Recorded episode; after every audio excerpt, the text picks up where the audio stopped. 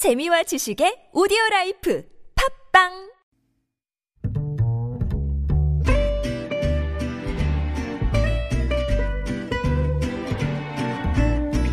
Good evening, everyone. Welcome to the evening show. 오늘 아침 정은경 본부장이 이끄는 질병관리본부가 질병관리청으로 승격이 됐습니다.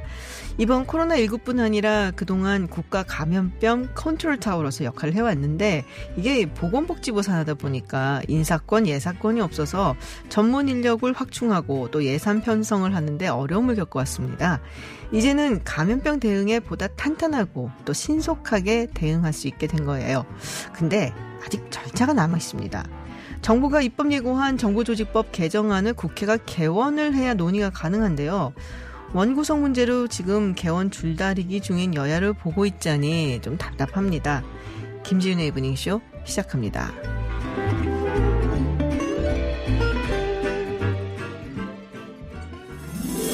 Welcome to Unfiltered. North Korea's latest CNN was given ex- 미국 오하이오 일본의 백색 국가 명단 should be on the air at 국내외 소식을 한 번에 들려듣는 뉴스 서울 타임즈 네, 서울타임즈 시간입니다. 오마이뉴스 박종호 기자 그리고 정상근 기자와 함께합니다. 어서 오세요. 안녕하십니까. 네, 유튜브 TBS FM으로 들어오시면 보이는 라디오로도 함께 하실 수 있습니다. 자, 지금 우리가 원구성 얘기를 계속 했었거든요. 네. 근데 오늘은 또 김종인 비대위원장, 어, 이해찬 민주당 대표가 만났어요. 그렇습니다. 어, 그래서 이 이야기를 또 했더라고요. 근데 네. 별로 이렇게 뭐 네, 발전적인 이야기는 없었던 것 같아요. 네, 뭐 우선은 이두 사람이 만난 것 자체가 뉴스가 됐어요. 네. 양당 출입 기자들이 다 이해찬 그 대표 회의실 앞에 몰려가지고 네네. 정말 북새통을 이루는 음. 그런 상황이 있었고요. 두 사람의 인연이 또 회자가 많이 되잖아요. 어, 어떤 인연인데요? 그러니까 1988년 13대 총선을 시작으로 인연이 시작되는데 뭐 좀 질기다고 볼 수가 있죠. 질기다. 32년간 이어지고 있으니까 어쨌든 음. 당시 두 번의 비례대표 국회의원을 지냈던 김종인 위원장이 민주정의당 후보로 음. 서울 관악을에 출마했습니다. 네네. 삼선을 노렸는데 당시 30대 신인 평화민주당 후보 이해찬 대표한테 네. 졌어요. 서점 주인이었던. 5천여 표 차이로 패를 네. 했는데 그런 다음에 2016년에 다시 만났거든요. 음. 그때는 20대 총선 앞두고 만난 거죠. 네네. 어, 김종인 위원장이 민주당 비대위 대표로서 와서 있었는데 그때 기억하시겠지만 친노 주류 또 강경파 네. 타겟으로 물갈이를 했죠. 그렇죠. 뭐 정청래 의원도 공천 못 음. 받고 그리고 친노 좌장이었던 이해찬 네. 대표도 컷오프 됐습니다. 맞아요. 그래서 이해찬 대표가 컷오프에 반발해서 할당을 했었고 이후 무소속으로 세종시에 출마해서 당선이 된 거잖아요. 네. 그다음에 복당을 했고 김종인 위원장은 비례대표 당선됐지만 그걸 던지고 탈당해서 야인으로 돌아갔습니다. 음. 네. 뭐 그런 인연이 쭉 있었는데 그래서 기자들도 관심 많이 가졌던 거고 역시 이 뭐 양당 대표나 아, 인사들이 만나면 분위기는 화기애애합니다. 그렇죠. 네. 언제나 분위기는, 분위기는 좋아요. 근데 이렇게 말 속에 뼈가 있잖아요. 칼도. 있고. 오늘 김종인 위원장이 이해찬 대표가 앉은 자리를 가리키면서 네. 4년 전엔 내가 이 자리에 앉아 있었는데 기분이 이상하다. 이런 농담을 건넸고요. 아, 이해찬 대표가 웃으면서 뭐 비대위원장직을 맡으셨으니까 새로운 모습으로 뭐 이렇게 얘기를 하면서 뭐 웃으면서 지나갔는데 말씀하신 것처럼 원구성에 대해서는 입장 차이만 확인했어요. 음. 김종인 위원장이 칠선으로 의회 관록이 가장 많으신 분이니까 과거의 경험을 보셔서 빨리 정상적인 개원이 될 수 있도록 협력해 달라 라고 네. 얘기를 했습니다. 그러니까 민주당의 단독 개원 그 태세에 좀 반기를 든 거죠. 음. 우회적으로 불만을 제기한 거고요. 그랬더니 이해찬 대표는 국회법에 6월 5일에 개원을 하도록 돼 있다. 음. 기본적인 법은 지키면서 협의할 것은 협의하자라고 기존의 입장을 재확인했습니다. 네. 아까 질긴 인연이라 그랬거든요. 네. 그러니까 질기다는 표현을 써서 별로 안 좋은 인연이라는 의미가 사실은 내포가 좀돼 있거든요. 음. 좋은 아주 네. 길게 된 인연 같으면 끈끈한 인연 뭐 이런 말을 쓰는데 질긴 인연이라고 했단 네. 말이에요. 음. 네. 뭐 그, 그렇게 좋은 인연은 아니죠. 들어보시면. 끈적끈적한 인연이라고 해요. 끈적끈적한 인연. 좋은 일도 있고 나쁜 일도 있으면. 인연. 네. 아, 네. 자, 어쨌든 이 국회가 빨리 좀 개원을 하려면은 원구상 원, 원, 원구성 협상도 좀 빨리 음, 좀 돼야지 네. 되는 거 아니에요. 네. 근데 뭐 소주 회동이 지난주에 있었는데 어제는 막걸리 회동을 했다. 뭐 주종 바꿔가면서 하는 겁니까? 네, 이제 맥주 하나 남았는데. 아, 그러니까요. 네, 날씨가 더워져서 다음번에 맥주 회동이 될것 같습니다. 아, 그러게요. 그리고 어제 이제 김태년 민주당 원내대표하고 주호영 통합당 원내대표가 이 마포구 모처에서 막걸리를 네네. 곁들인 이 회동을 했다라고 하는데 한 2시간 정도 좀 자리가 이어졌고 어, 관련 원 구성 관련돼서 좀 얘기를 음. 나눈 것으로 알려졌어요. 근데 어, 역시 이견을 좁히지 못하고 음. 그 양측의 네네. 입장차만 뭐 재확인했다. 좀 이런 지금 결과가 나왔습니다. 그래서 어쨌든 지금 민주당이 본회의를 소집 요구한 날짜가 5일이기 때문에 그 오늘 밤 그리고 내일 하루가 있겠죠. 음. 그러네요. 래서 네. 오늘 내일 중에 맥주를 마시지 않을까. 아, 네, 그런 생각이 오늘 내일. 중에 맥주로. 네. 네. 덥기 음. 때문에. 그럼 내일 덥다 그러더라고요. 네.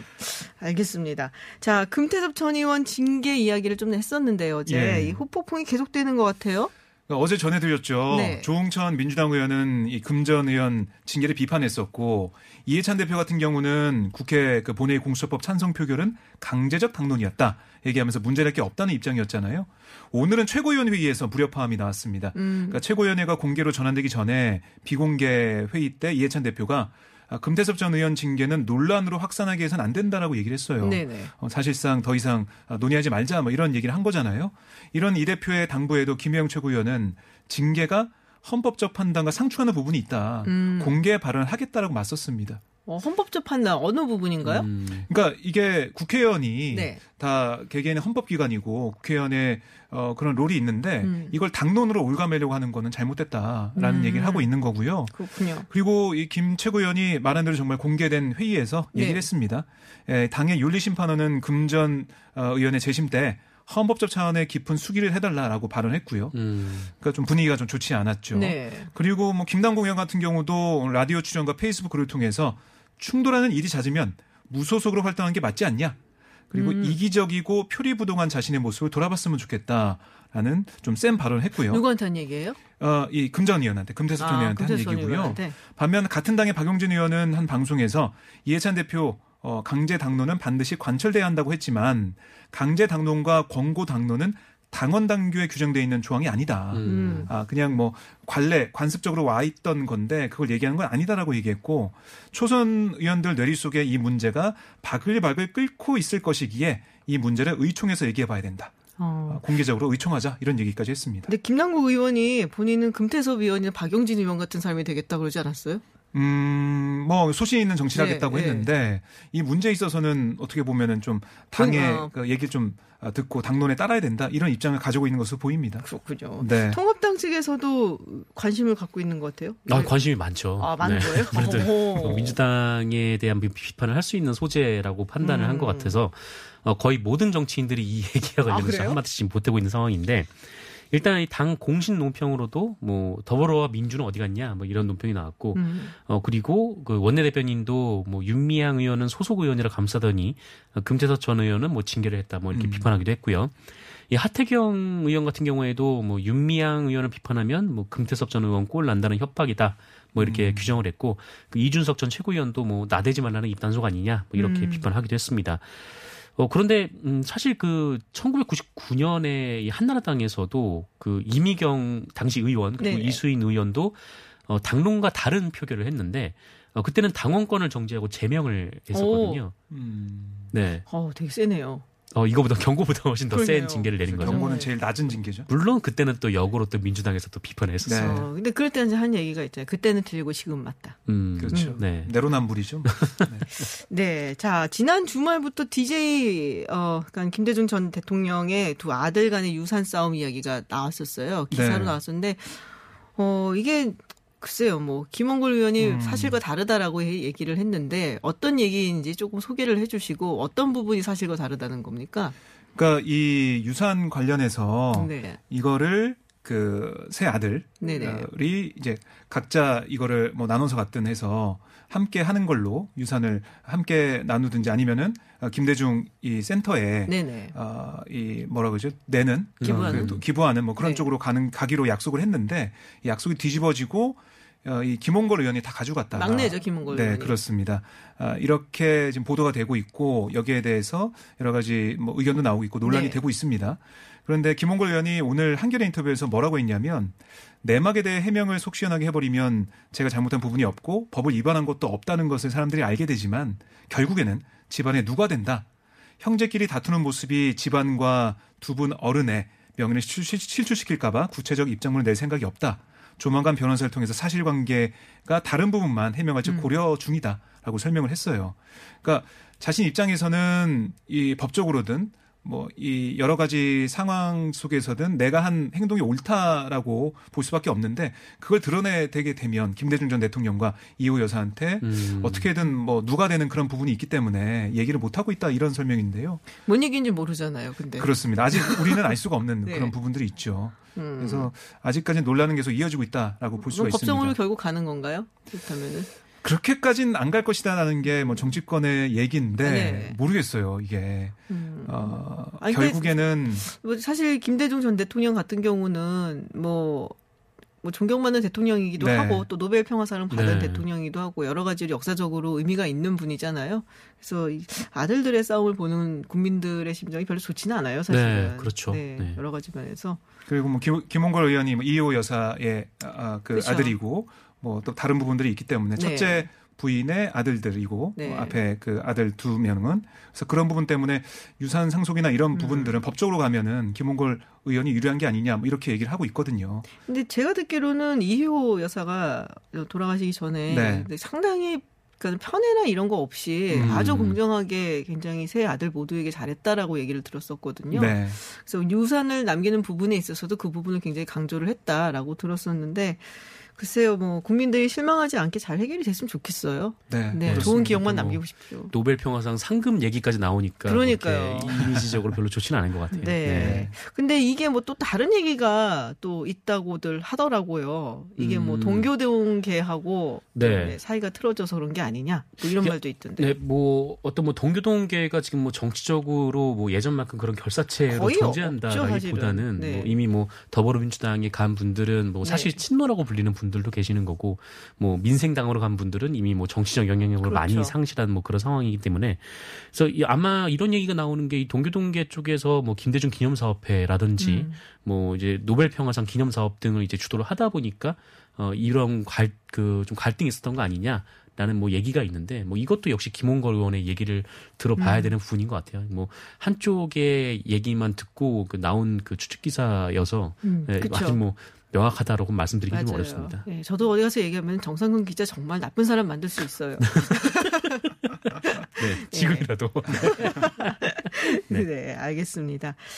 자, 어, 일단은 미국이, 어, 지금 뭐, 우리랑 방위분담 협상, 뭐, 아직 뭐, 끝나지는 않았는데, 주한미군 한국인 근로자 인건비를 우리 정부가 우선 지급을 하기로 했단 말이에요. 근데 미국 측이 이걸 받아들였다라는 얘기가 들어와 있습니다. 네, 이게 지난 2월에 한국 정부가 제안을 했죠. 네. 무급휴직 피하기 위해서 어, 그때 한국인 근로자 인건비에 대해서만 별도의 교환각서를 체결해서 국방부 확보해 놓은 분담금 예산에서 지급하겠다 이렇게 얘기했는데 미국이 거부를 했습니다 당시에는.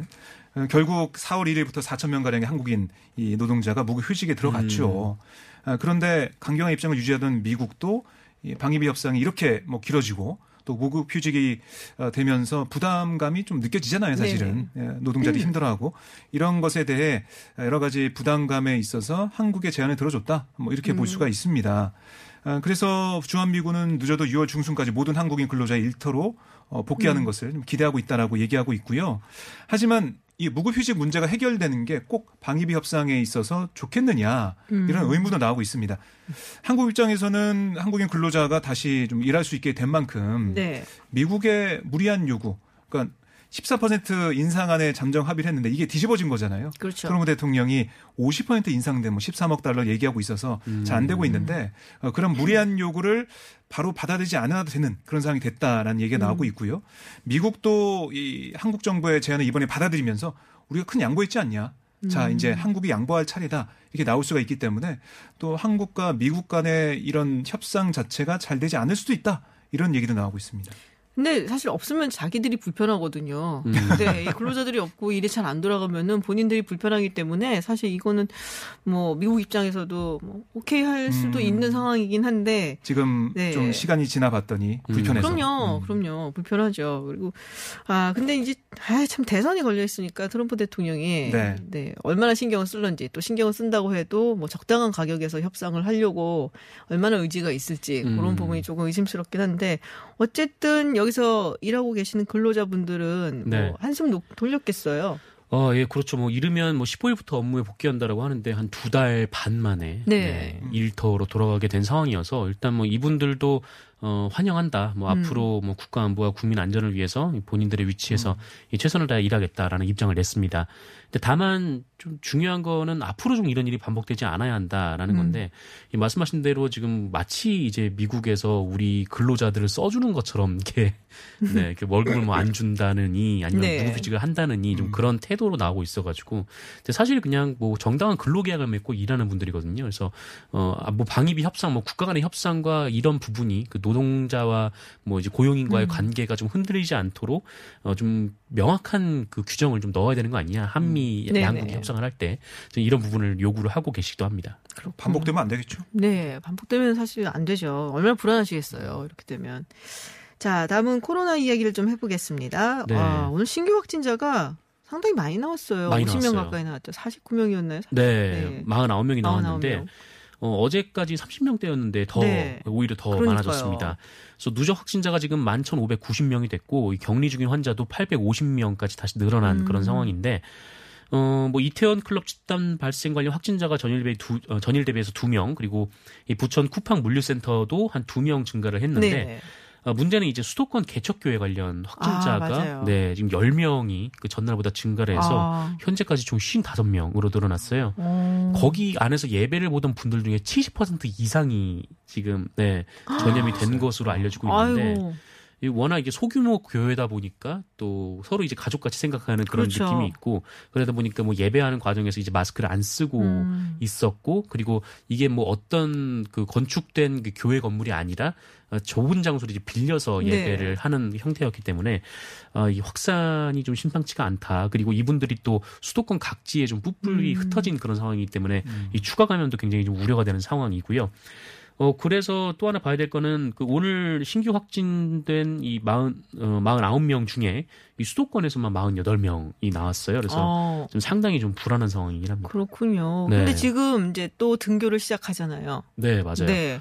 어, 지금 등교가 시작하는 상황인데 그 오늘 또 수원의 한 유치원 운전기사가 코로나19 확진 판정을 받았어요. 아. 그래서 그 유치원은 뭐 등, 등교를 바로 중지를 했고 네네. 또 원격 수업에 들어갔는데 이 지금까지 그러니까 등교 이후에 이 확진된 이 학생과 교직원이 합쳐서 지금 8명입니다. 그 학생은 뭐 대구 그. 농업마이스터고에서 한 명, 그리고 대구 오성구에서 한 명, 그리고 어, 서울 상일미디어고에서 한 명, 이게 등등이 있는데 어, 그리고 또 교직원의 경우에도 지금 이 유치원 버스 운전하시는 분들 분까지 지금 세 분이 지금 확진 판정을 받은 상황이고, 근데 더 걱정되는 건 이 학교 안에서의 감염보다 지금 교육부가 발표를 한 건데. 어, 지금까지 총 42개 학원에서 이 학생과 강사 78명이 코로나19 확진 판정을 받았다라고 오. 해요. 그래서 이 학원을 통한 감염도 좀 상당히 우려되는 상황인데 네. 또 학원은 또 학원 입장에서 또 이렇게 영업을 중지하면은 뭐 생계가 또 달린 그렇죠. 일이니까 네. 예, 좀 굉장히 좀 어려운 상황입니다. 아, 이래저래. 그러니까 이재갑 교수님 어제 인터뷰 예를 들어보니까 학생들이 와서 학원에서 수업을 들으면 근데 학교 같은 경우 그래도 이 아이들의 이제 거치가 이렇게 좀 일정하잖아요. 네. 학군에 있기 때문에 근데 학원 같은 경우에는 뿔뿔이 흩어진단 말이죠. 네. 같은 학교, 같은 동네에 사는 살지 않는 경우들도 많기 때문에 네네. 그래서 이게 더 확신, 그러니까 확산될 가능성이 많아서 위험하다 이렇게 얘기를 하시더라고요. 그래서 또 학교는 뭐 아이들이 모여 있지만 그래도 창문을 열 수가 있고 좀 그런데 이 학원 맞아요. 같은 경우는 이제 소규모 방처럼 운영이 되는 네네. 곳이 네. 있어가지고 이게 칸막이를 치면은 창문도 음. 없고 좀 그런 밀폐된 공간이 만들어지는 경우가 있어요. 그래서 어, 이런 부분도 좀 유념해서 좀 방역 대책을 좀 마련해야 될 것 같습니다. 그렇군요. 자, 문 대통령이 SNS 메시지를 통해서 개인 방역 협조를 네. 부탁을 했는데 정확히 내용이 어떻게 되나요? 그러니까 새로운 일상 국민들께 부탁드립니다라는 제목의 글이었는데요. 네. 정부가 촘촘한 방역망을 잘 구축한다 하더라도 은밀하게 행해지는 소모임까지 일일이 통제한다는 건 한계가 있을 수밖에 없다. 음. 국민들의 자발적 참여가 바이러스 확산을 막는 예방 백신이다 라고 강조를 했고요. 그러니까 거리두기와 마스크, 그러니까 방역 수칙만 잘 지켜도 바이러스의 공격으로부터 자신과 가족과 공동체를 지켜낼 수 있다라고 강조했습니다. 네. 자, 다음 소식은 조금 끔찍한 이야기입니다. 네. 아, 참. 네. 충남 천안에서 있었던 일인데요. 아홉 살 남자아이가 여행용 가방 안에 gat혀 있다 의식을 잃은 채 발견이 됐습니다. 그렇습니다. 네. 아, 이게 아동학대 관련된 거죠? 네. 아무래도. 경찰에 따르면 9살 남자, 그러니까 A군의 의붓 어머니 43살 B 씨가 그러니까 A군이 거짓말을 한다면서 아, 여행용 가방에 들어가게 했어요. 크기가 가로 50cm, 세로 70cm 정도의 가방인데요. 별로 안 큰 그런 가방으로 음. 어, 보이는 그 가방 안에 들어가게 한 다음에 지퍼를 잠갔습니다. 아니 사도세자예요? 왜 거기 가두고 그래요? 그러게요. 아, 그러니까 버려준다는 그런 의미에서 가둔 그런 상황이었는데, 근데 A군이 가방 안에서 용변을 봤어요. 그래서 그 이 B 씨가 A군을 나오게 한 다음에 뭐 다른데 뭐 뒀으면 되는데 있게 했으면 되는데 그게 아니라 더 작은 가방에 넣었습니다. 음. 어머. 예, 가로 44cm, 세로 60cm. 그러니까 더 작은 가방에 가둬서 7시간 정도 가두게 일곱 아, 시간이나? 예, 했거든요. 그러니까 지난 1일 이 A군이 심정지 상태로 발견된 게 두 번째 가방 안에서 발견된 네네. 거예요. 그리고 그리고 엘리베이터 CCTV 분석을 해 보니까 B 씨가 가방에 이 A군을 가둔 다음에 3시간까지 외출까지도 했습니다. 아 여기 나갔다 왔어요. 지금 음. 우리 네. PD님 감, 지금 양보 입을 수도 있는 상황이 오고 있어요. 어우 막 여기 나올라 그래. 아, 참 정말 말도 안 되는 그런 일이 벌어졌는데 아. 그러니까 B 씨가 A군을 감금할 때 B 씨의 친자녀 두 명도 있었다고 해요. 어. 그걸 이제 보고 있었던 거고 일일 저녁에 이 감금을 7시간 한 다음에 아이가 숨을 쉬지 않는다고 이 B 씨가 신고를 했고 119 구급대가 출동해서 심폐소생술을 하면서 대학병원으로 옮겨졌는데 A군이 사흘째 의식을 회복하지 못하고 있습니다. 네, 이 아이가 그 몸에 그 폭행의 흔적 곳곳에 네네. 있었다고 하더라고요. 그러니까 폭- 뭐 이미 여러 차례 또 아. 폭행을 당한 것으로 추정되는데 뭐 발, 등, 뭐 엉덩이에 오래된 멍 그리고 상처 등이 있었고 네네. 어 그리고 또 뭐 그 허벅지 뒤쪽에 이 담뱃불로 데인 것 같은 음, 그런 상처가 다섯 개나 있었다라고 해요. 개나? 예. 그래서 뭐 여제도 지금 밝혀야 되는 상황입니다. 음. 네. 어 갑자기 너무 화가 나갖고 지금 막 흥분된 상태인데 네. 이게 근데 한 달 전에도 아동학대 정황이 드러나가지고요. 네. 경찰 조사를 받던 중이었다고 해요. 이 어머니가. 근데 지금 이대로 그냥 뒀단 말이에요. 이거 때로 원래는 음. 격리시켜야 되는 거잖아요. 아. 이런 경우에는. 네. 그래서 어쨌든 이 아동학대 처벌법 위반 혐의로 구속영장이 신청이 됐었는데요. 네. 어, 방금 전에 이 구속영장이 발부가 됐습니다. 좀 아우 잘 됐다. 네. 구속된 음. 채로 네. 경찰 수사를 받게 됐습니다. 그렇군요. 아, 아, 참나 어떻게 이런 일이 근데 뭐 아동 학대 사건은 항상 일어나는 일이라, 일이라서 뭐 늘 있다라는 건 알지만은 들을 때마다 네, 화가 나요. 화가 정말. 나죠. 네, 네. 들을 때마다 정말 그 작은 가방이 7분도 아니고 7시간이나 일곱 시간이 말이 됩니까? 네. 그 아이를 키우고 있으신 분들은 그 상황이 또 상상이 되잖아요. 그렇죠. 참, 이, 아, 정말 분노할 수밖에 없는 그런 네, 일이. 지금 이제 셋 다 아이를 키우고 있기 네. 때문에 네, 네. 지금 굉장히 흥분한 상태에서 지금 마감을 해야 되는 그런 상황이었는데요. 네, 꼭 그 응분의 처벌을 받기를 바랍니다. 절대로 아이들은 괴롭히면 안 돼요. 네. 네. 정말 있을 수 없는 일입니다. 네, 서울타임즈 국내 뉴스 여기까지 듣도록 하겠습니다. 지금까지 정상근 기자 그리고 오마이뉴스 박정호 기자였습니다. 고맙습니다. 네, 고맙습니다. 고맙습니다.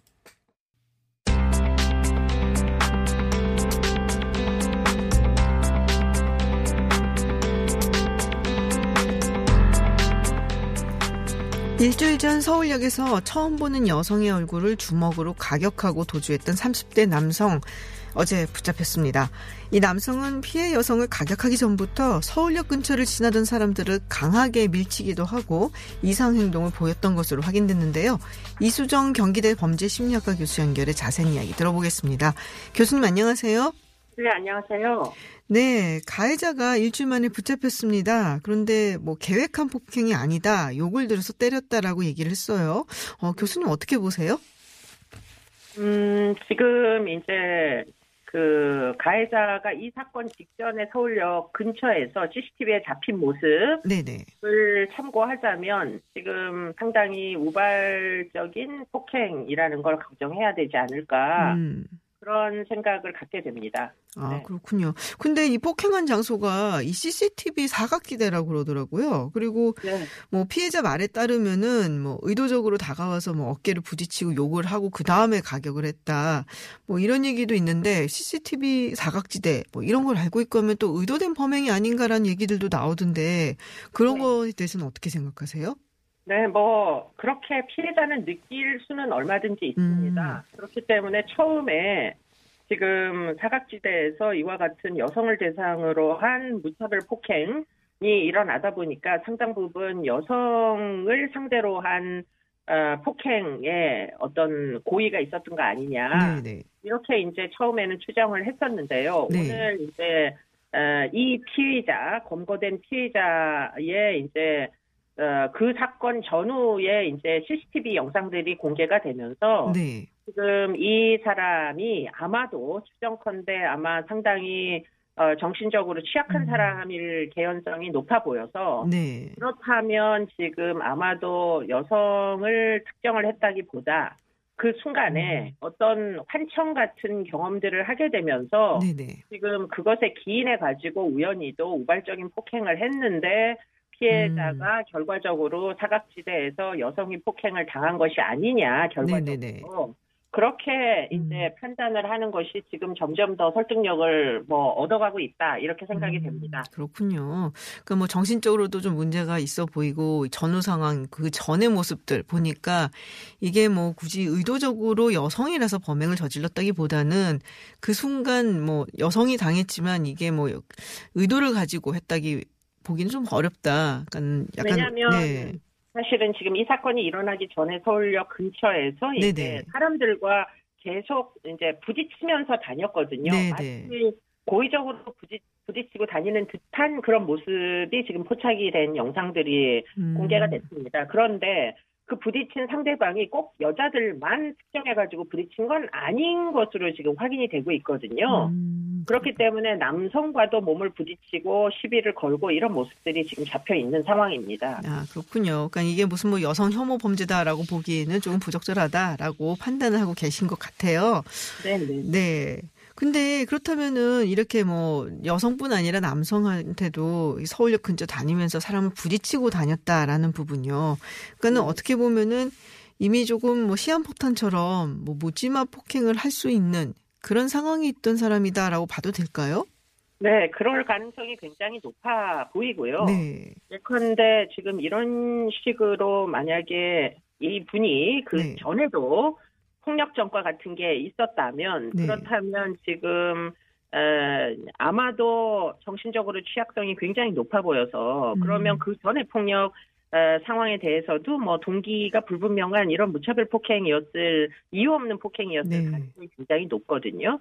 그러면 음. 아마도 경찰에 의해서 지금 이분이 이제 동작구에 살고 있는 것으로 확인이 돼가지고 네. 혹시 그 지역 사회 내에서 비슷한 일로 그 전에도 입건이 된 적이 있는지 또는 뭐 입건이 되지 않더라도 경찰에 신고가 되지 된 적이 있는지 이런 것들을 확인할 필요가 있고요. 음. 지금 이제 이렇게 정신적인 이제 문제가 있으면서 어, 이유 없이 지역 사회에서 위험 행위를 해서 폭력 전과가 생기는 이런 분들에 대해서는 응급 입원을 해서 응급 입원을 이제 요청을 할 수 있게 돼 있습니다 경찰에서.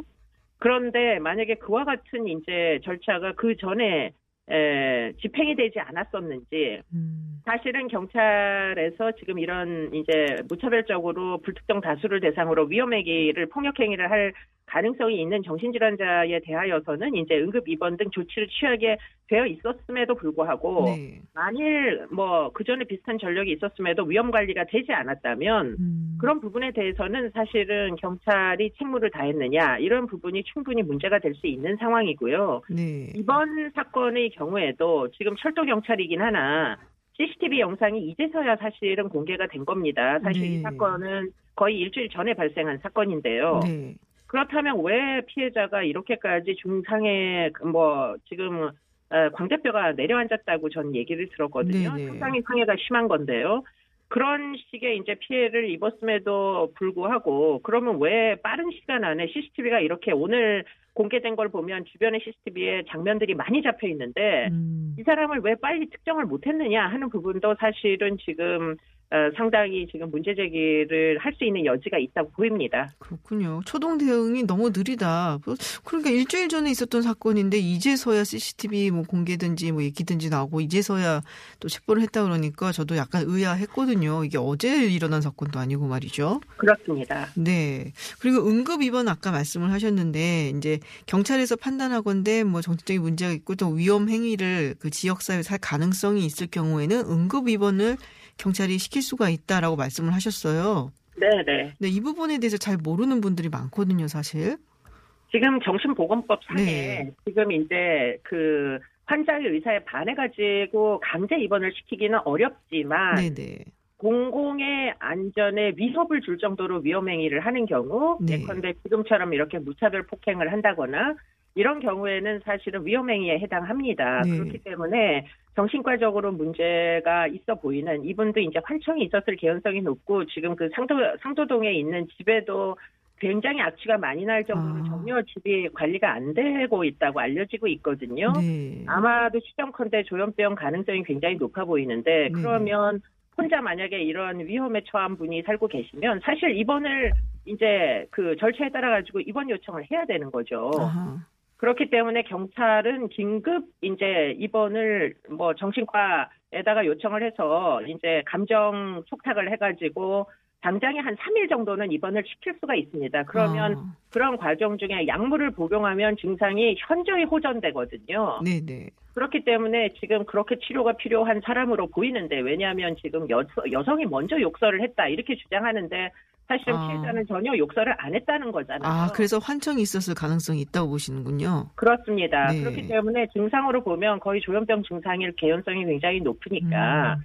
그러면 그 전에도 이런 폭력을 했을 개연성이 높단 말이죠. 동작구 내에서 그러면 그런 것들이 주변에서 인지가 안 됐었는지 그런 것들을 잘 따져봐서 그러면 우리가 응급 입원 제도를 정신보건법에다 집어넣은 그 절차가 제대로 이제 지역사회 안전을 위해서 집행이 되었었는지 한번 음. 살펴볼 필요는 사실 있습니다. 네, 그렇군요. 근데 이 가해자가 이제 권고된 다음에 뭐 졸리다는 말을 많이 했다고 해요. 네, 그리고 조사에도 좀 비협조적인 태도를 보였고, 네. 네, 이런 부분은 그러면은 뭐 말씀하신 대로 정신적인 문제가 있어서 그렇다라고 보여지는지 아니면은 뭐 그냥 의도적으로 일부러 비협조적인지 어떤 거라고 봐야 될까요? 글쎄 지금 만약에 조현병이면서 네. 만약에 이제 뒤늦게라도 본인의 이제 심각한 문제 상황을 깨닫고 뒤늦게 약물 복용을 했다면 충분히 이제 그 수사를 받기에는 어려운 정신 상태. 그러니까 음. 약물로 인한 이제 좀 혼미 정신이 좀 혼미한 이런 상태일 수도 있거든요. 그걸 네. 졸리다라고 표현하고 아하. 있을 수가 얼마든지 있어요. 그렇기 때문에 아마도 경찰에 출두할 때 약을 복용하고 출두했을 가능성이 굉장히 높아 보여가지고 네. 그러면은 이제 그런 상황인지를 경찰이 다 판단을 해야 되는 거죠. 아, 다만 아쉬운 부분이 있다면 이런 어느 정도의 이제 준 전문가적인 전문성이 있는 경찰들이 만약에 현장에 있었으면은 그러면 지금 이런 문제가 발생했을 때 좀더 어, 잘 대응을 했을 것 같은데 네네. 현재로서는 아직까지 지금 이분 이 피의자의 이제 정신 상태에 대한 코멘트라든가 이런 것들이 전혀 나오고 있지 않아서 네. 뭐 그런 부분이 좀 아쉬우 아쉽다면 아쉽습니다. 잘 대응을 한다면은 어떤 식으로 대응하는 게 잘 대응하는 걸까요? 그러니까 일단 먼저 지금 CCTV를 다 뒤졌으면은 네네. 그러면은 그 이 사건이 일어나기 직전에 이유 없이 사람들에게 마구 부딪히고 다니는 그런 시비 거는 행위를 포착을 했을 거예요. 네. 그러면은 당장에 정신병력이 있는 지금 이분의 이동 행로를 따라 가지고 지금 어, 지하철을 타거나 버스를 탄 경로를 추적할 수가 있지 않겠습니까? 지금 네. 가방에 있기 때문에 그러면 아마도 동작구에 있었던 정신병력이 있는 동작구 안에서는 말썽을 그 전에도 피운 적이 있는 이런 사람들을 먼저 쉽게 포착해서 지금 음. 그분들에게도 사실은 지금 약물 치료가 굉장히 필요해 보입니다. 네. 그렇기 때문에 여러 가지 의료적인 지원을 뭐 긴급하게 제공할 수 있는 제도들을 경찰이 시작할 수 있게 되어 있거든요. 현행법은. 그러니까 좀 더 적극적으로 대응할 수가 있었을 텐데 하는 아쉬움이 존재하는 거죠. 그렇군요. 좀 적극적으로 그리고 신속하게 대응을 할 수 있었을 텐데 그 부분 굉장히 아쉬워하시는 것 같아요. 네. 자, 이런 묻지마 범죄가 많이 발생을 하고 있어요. 뭐 최근 들어서 사회가 각박해져서 그런 건지 모르겠는데 이게 이제 점점 더 많이 심해지고 그러면은 사람들이 참 불안하잖아요. 나다니기도 그렇고. 그렇습니다. 예, 이걸 어떻게 좀 제도적으로도 보완할 수 있는 방법이 있을까요? 지금 이번 사건의 경우에도 아까 제가 말씀드린 것처럼 치료가 필요한 사람에게 좀 더 긴급히 치료, 치료가 제공될 수 네. 있게 해야 되는 일들이 꼭 발생이 돼야 되고요. 그런 차원에서 경찰의 역할은 점점 더 비중이 중요해지고 있다. 그렇기 음. 때문에 조금 더 이제 전문적인 기능이 있는 경찰들이 많아졌으면 좋겠다. 이런 희망 사항이 있고요. 네. 다만 이제 피해자 부분이 문제입니다. 피해자들은 그야말로 불특정한 불안이 지금 충분히 느낄 수가 있거든요. 이번 피해자도 아마 당분간은 사회 활동을 하시기가 어려울 겁니다. 아유. 그렇기 때문에 이런 이제 사회적인 공포 비슷한 것들이 생기시면은 가능하면 피해자 지원제도 안에서 정신적인 이, 이 불안 장애 비슷한 이런 이제 장애들을 치료해 줄 국비로 이제 치료해 줄 수 있는 피해자 지원 제도 이런 것들이 꼭 존재를 해야 되겠죠. 네, 그렇군요. 좀 더 전문적인 이런 이슈를 전문적으로 다룰 수 있는 경찰이 필요하고 그리고 무엇보다도 피해자들을 좀 지원해 줄 수 있는 또 이거 빨리 극복하고 사회생활 뭐 보통의 생활로 돌아가야 되잖아요. 네, 네, 그런 부분이 마련이 돼야 된다라는 말씀이셨습니다. 아, 교수님 오늘 말씀 고맙습니다. 고맙습니다. 네, 지금까지 이수정 경기대 범죄심리학과 교수와 이야기 나눴습니다. 네, 잠시 후 3부에서는 21대 국회가 시작부터 여러 이슈들을 쏟아내고 있는 것과 관련해 박수현 전 청와대 대변인 그리고 정병국 전 미래통합당 의원과 스튜디오에서 이야기 나눠보겠습니다.